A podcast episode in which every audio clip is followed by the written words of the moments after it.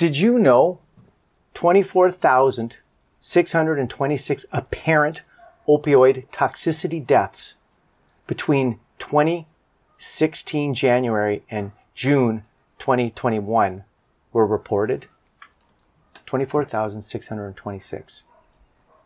Additionally, 1,720 apparent opioid toxicity deaths occurred between April and June 2021, approximately 19 deaths per day, similar to the period from January to March 2021, approximately 1,792 deaths. This represents a 2% increase compared to April to June 2020, which reported 1,680 deaths and a 66% increase compared to April to June 2019, 1,038 deaths. Did you also know that in terms of the health risks of loneliness, social isolation significantly increased a person's risk of premature death from all causes, a risk that may rival those of smoking, obesity, and physical inactivity. Physical inactivity. Salutations! Welcome to Spiritual Blitherings, Philosophical Ponderings, and Everything Ramblings at the Hopeful Humanist Cafe. This is a Just Some Guy production, and I'm that guy, your host, Steve, the Hopeful Humanist. Today we're going to talk about ideas and flow, the good life, and resources for our spiritual toolbox. Specifically, I want to talk about expanding our dashboards in terms of conversations about COVID. Specifically, I want to look at COVID and mental health and substance use.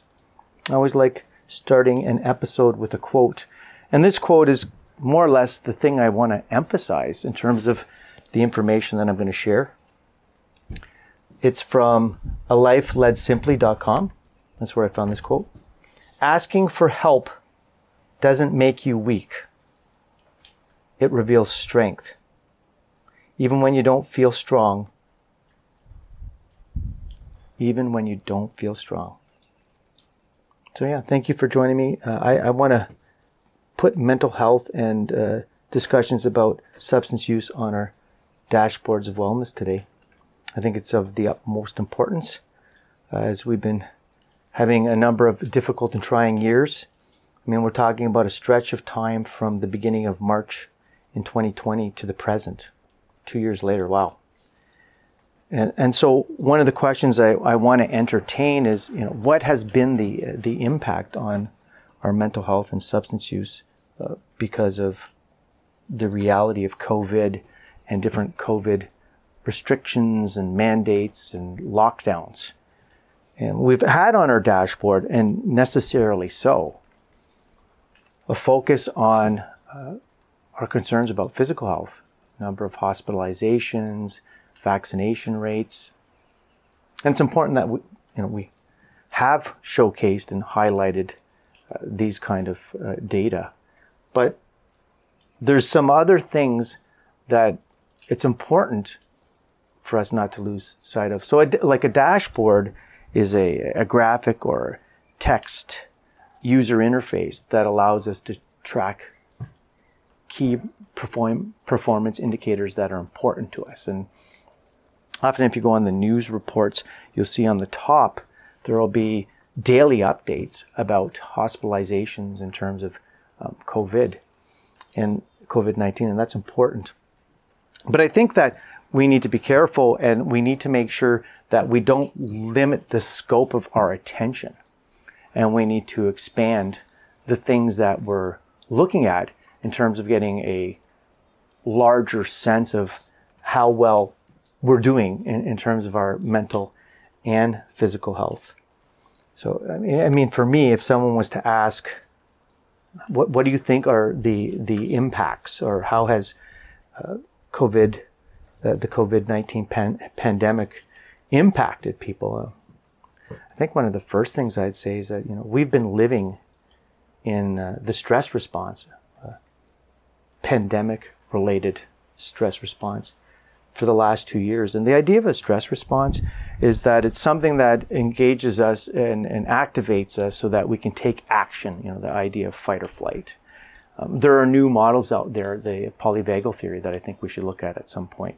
But the idea is that it activates us so that we can do that thing that's going to keep us safe. We're not supposed to stay in the stress response for a long period of time.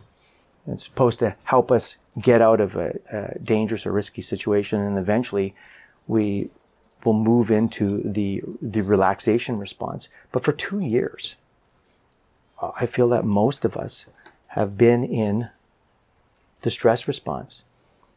And we're, we're struggling with different things, right? So, what, what does the uh, COVID 19 pandemic mean you know, for you, the listener, uh, for me, uh, for my neighbor, um, for people that I work with? It means different things for different people. It's impacted us differently. I mean, specifically, I'm fortunate. I'm, I guess I'm a part of what you'd call the Zoom class. And I've been able to go to work and use virtual ser- services uh, to stay employed and continue to provide service for services for people that are in need. And so I'm very fortunate, you know, as a consequence, you know, at times for me, not for everyone, I deal with this thing called Zoom fatigue. Um, I, I, deal with, uh, you know, choice overload. Uh, for other people, uh, their experience is very different. They're, they're, they might not be part of the laptop or Zoom class, and, and life looks very different. So we're all struggling with different degrees of isolation. You know, that idea of uh, a lack of uh, meaningful social connection because of the different restrictions, the lockdowns. And, and for some, I mean, it would go beyond just uh, this, this sense of isolation to uh, feelings of alienation.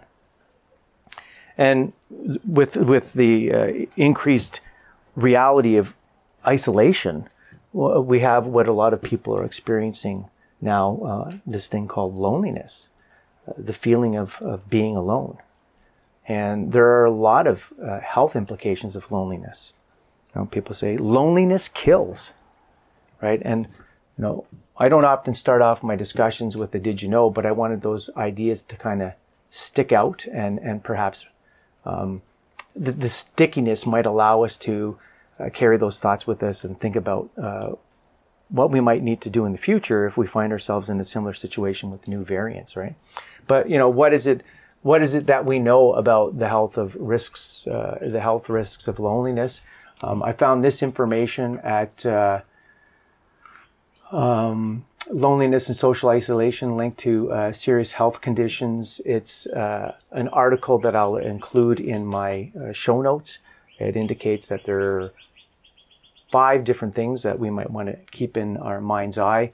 The first one I mentioned, social, isol- social isolation significantly increase, increased a person's risk of premature death from all causes, a risk that may rival those of smoking, obesity, and physical inactivity.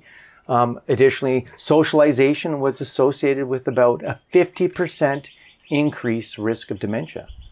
Those reduced social interactions are costly. Poor social relationships characterized by social isolation or loneliness was associated with a 29% risk of heart disease and a 32% increased risk of stroke. So now we're talking about long-term care homes, people that are in their rooms for their own safety, their own physical safety, but what are the implications in terms of uh, mental health? Loneliness was associated with higher rates of depression, anxiety, and suicide right? So on our dashboard, we're aware of hospitalizations due to COVID-19. But what about on our dashboard information about the rising rates of depression, anxiety, and suicide? Uh, lastly, loneliness among heart failure patients was associated with nearly four times increased risk of death, 68% increased risk of hospitalization, and 57% increased risk of emergency department visits. So loneliness and, and the, the reality of being isolated are things that I think in the future, if we find ourselves dealing with another wave, we might want to consider them and it might shape the way we do things in the future. We might, we might do things a little bit differently in terms of COVID-19 and the impacts on our lives.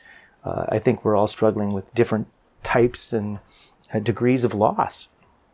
Someone is maybe lost a, a routine that kept them mentally well. Uh, someone has maybe lost a job. Uh, someone has lost a loved one. Someone may have uh, lost their home, right? So we're struggling with both mental and physical illness. And uh, so this means we need to talk about anxiety and, and depression. Uh, according to CAMH, which is the Center of Addiction and Mental Health, a wonderful world renowned organization for its research on addiction and mental health, they indicate that uh, there's been an increase up to 25% for people struggling with anxiety, depression, and loneliness. And we're seeing, and as I uh, address those articles, that there's also been changes in substance use patterns. Uh, we find um, a number of first time users uh, in terms of self medication and, and trying to cope with the hard realities that are before us um, in, in that uh, realm as well. So, I guess, you know, it's always important to define some terms before we go forward. So mental health is, you know, our ability to recognize our strengths, our ability to cope with the challenges of life, and our ability to give back to the community. And in terms of addiction, and, and this is information, once again, you can get at CAMH. Uh, you can Google uh, CAMH, and they have a wonderful uh, resource uh, web page. Uh, there's tutorials, there's information about current and up to date research that's being done in terms of mental health and addiction, and there are treatment services that are also offered. Uh, but uh, it indicates that you know if we want to have a sense of what it is we're talking about with addiction, we can uh, this memory aid, uh, the A B C D E uh, of addiction. Uh, the number one, the inability to abstain that you know you, you, you can't stop using and you have uh, little control over your behavior. There's uh, cravings, obsessions. Uh, we, we might start to um, do this thing called stealing so that we can access a, a substance. Um, there's the craving or hunger for a substance or rewarding experience. Uh, there's the decreased ability to recognize major problems uh, in terms of behaviors and relationships. We're not recognizing that while we do certain things, our relationships are, are, there's a distance that's being created there's a lack of trust there's uh, animosity resentments and a problematic emotional response the idea that when we don't have uh, the substance of choice that uh, it's it's very difficult for us to imagine going on often a sense of uh, a love loss and so these are some of the things that we're talking about when we're talking about addiction now, specifically, what I want to do to kind of shed light on some important information that we want to make sure is on our, uh, our dashboard, expanding our dashboard. I, I want to uh, just kind of quickly review two papers that I came across and actually read word for word some of the information. And then, uh, as, as I, I put some more facts on the table, um, I, I want to kind of ask the question, you know, what do, what do we do next? and uh, how can we how can we be well considering that we're dealing with some of these these challenges uh, you know some of the things that have happened has have caused people to experience difficulty doing things that they were able to do with ease so we call this like the window of tolerance our ability to tolerate certain things uh, you know high arousal states has been compromised. And so at one point, you know, before a, you know, the restrictions before a lockdown, someone would get in a vehicle and drive their vehicle without uh, much problem and go to the store and navigate the aisles and purchase food and come home. And now people are reporting, I like, I can't. I can't get in the car. Driving uh, creates a sense of anxiety. I, I don't want to go to the store. I'm feeling uncomfortable around people.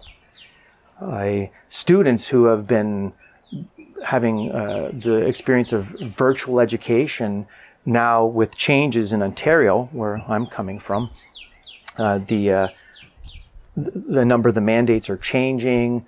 Uh, you know, the vaccination vaccination passport mandate is being rescinded. And so, you know, uh, there's a movement from virtual to in person. So students are going to classes for the first time in, in a number of years and they're experiencing higher rates of, of anxiety. So this is the stuff that, that we're attempting to tackle. I mean, we've almost been conditioned in a sense to be afraid of one another. And so, how do we how do we go forward?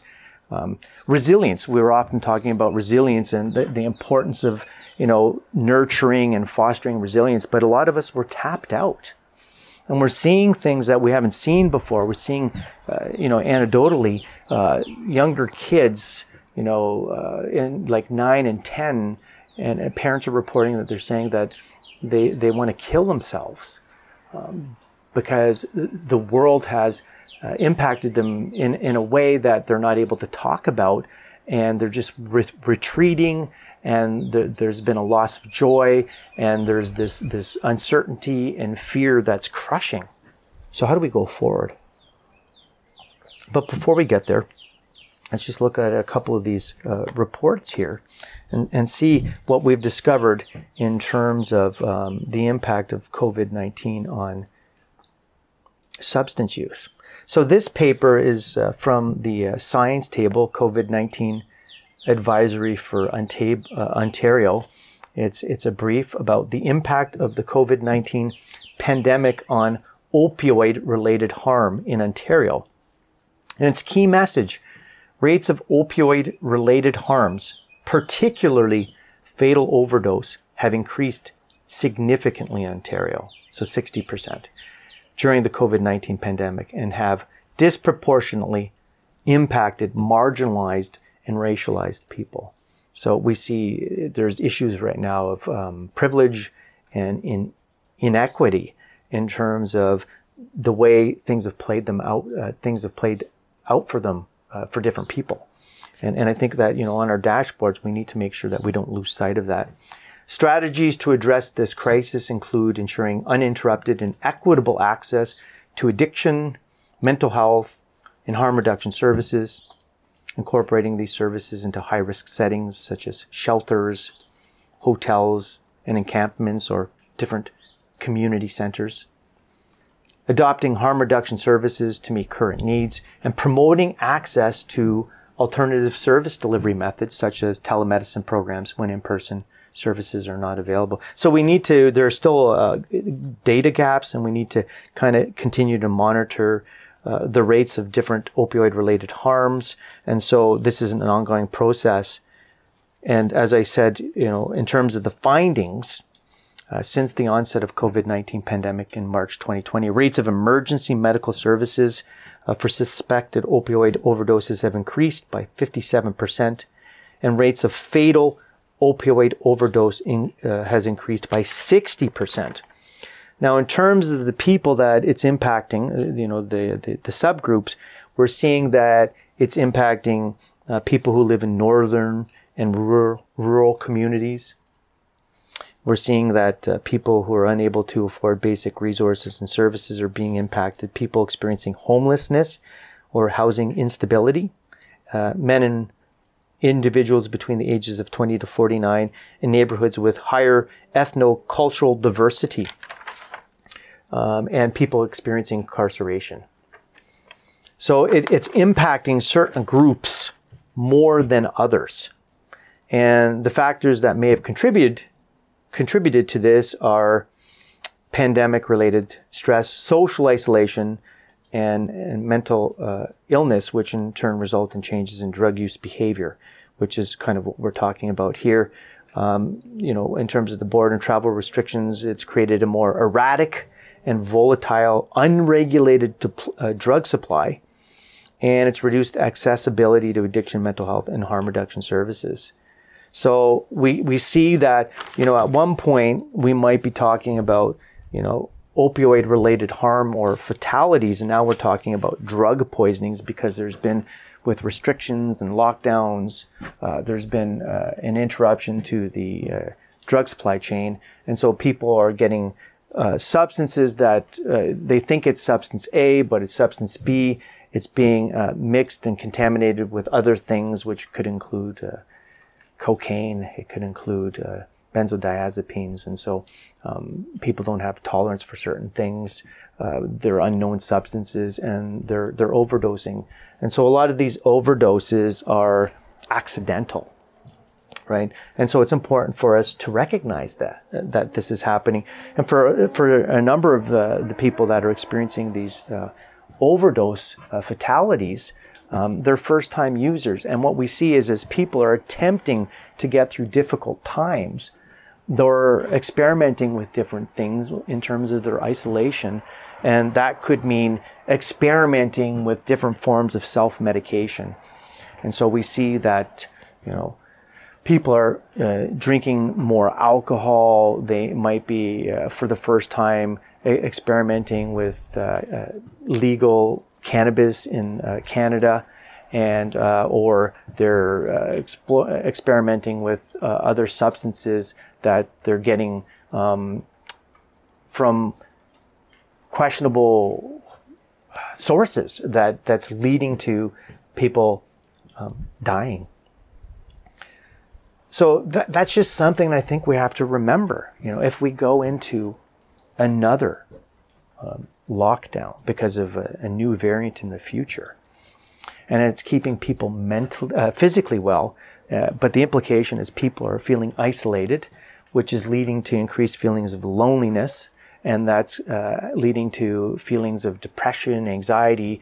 Uh, suicide rates are, are going up as well. But we see that uh, first time users who might experiment to just try, in, in a sense, to keep their sanity are um, putting their lives in jeopardy because they're taking substances that uh, they don't know what what is in, included in that mix, and and people are dying. So you know what what what should we be doing differently, right? And in terms of that answer, the second paper uh, keeps us uh, keep some thoughts that are important to keep in mind.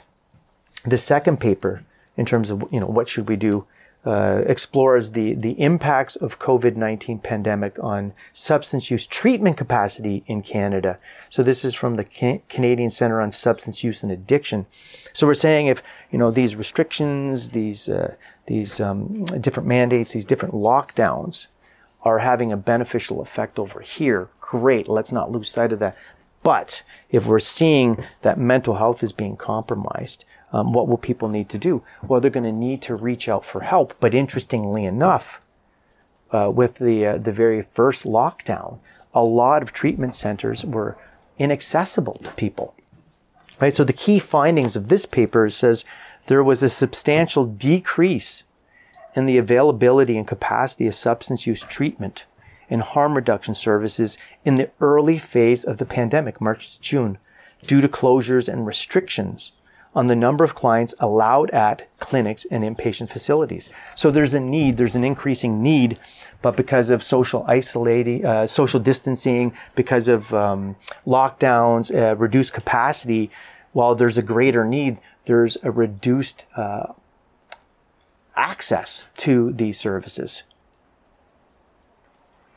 This decrease, along with other factors, led many clients returning to or engaging in higher risk substance use and growing wait times for services. So people are attempting to figure out how to get through this without the support, the in-person support. And they're engaging in those high risk use behaviors again. Um, and they're, they're, get, they're hoping that at some point uh, a wait list will, um, while they're on the wait list, that they'll move up the wait list quickly enough and they'll be able to access those services. Uh, another interesting thing to note, and I think this is something that we have to ask ourselves questions about, is the access to substance use treatment services and supports has not returned to pre-pre-pre-pandemic levels.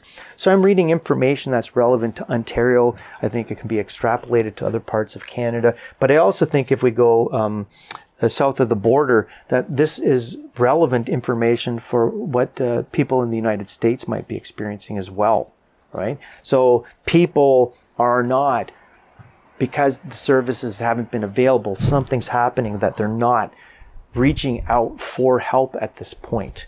And we might want to figure out what's happening there and how can we uh, re-engage right? I, I, think that's why it's important to have conversations like these to spread awareness about the importance of support services, recognize that there's uh, been a reduced opportunity for these uh, services. People are some, for some reason, not reaching out, and we need to create uh, re-engagement. We need to uh, reach out to to people in, in, in their periods of suffering and let them know that services are um, out there for them uh, were changing because uh, the mandates and restrictions of changing, and so there's more uh, accessibility. But people need to know that that's the case. So the delivery of care for substance use treatment shifted rapidly to virtual platforms, which had some positive impacts on treatment access. This is there's positives and negatives to this. There's positives in that you know there is a new uh, medium for providing a service uh, for people that have the capacity to receive the service in that way. So if you know you have access to a functional internet system and you have a computer, you have access to a place of privacy, uh, you can then access these services. Um, but the availability of virtual care is not equitably distributed and it cannot be completely replaced by the need for in-person treatment options. So these are um, some things that I think are really important to to consider. Uh, this last part, uh, the, my last quote, and and then I'll uh, move away from the papers, is the the response to the COVID nineteen pandemic has included many public health measures to contain the spread of the SARS-CoV-2 virus. These measures have substantially affected the provision of and access to services and supports for people who use substances. Some public health measures for COVID 19 have impacted patterns of substance use, the illicit drug supply, and the availability and access to drugs in general. Right? So these are things that we need to just be aware of and mindful of. We're moving out of a lot of the uh, tougher restrictions and lockdowns that we've we've had to push through. But there's always this talk about future variants and and uh, you know future uh, upcoming waves, especially I think as we get closer to the uh, the end of the year and we're going into the winter season, and so that that's possibly going to be a possibility again.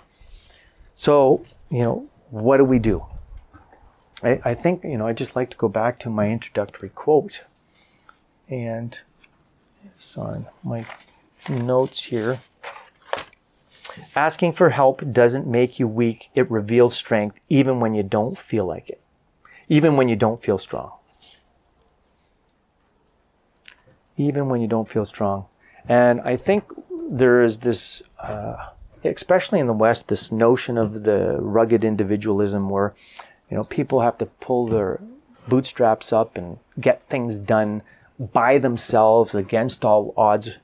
You know, we can see this uh, in uh, the, the, movies that we watch, there's always this one incredible person who, you know, against all odds, accomplishes something independently. Uh, you know, that one person uh, rises up. I think we need to move away from that that thought. I don't think we need to um, let go of uh, discussions about resilience and uh, individual and personal responsibility. But I, I, think we need to relook at uh, or reframe what it means to uh, ask for help. And, and I think that's my central message with this discussion as we think about the different things that we need to put on our dashboards. And, you know, this is by no means a comprehensive thought about what needs to be on people's dashboards. For some people, it's climate change, right? Um, for for parents, it might be, you know, what what will the uh, economic uh, sustainability look for uh, in look like in the future for our kids in terms of access to affordable housing?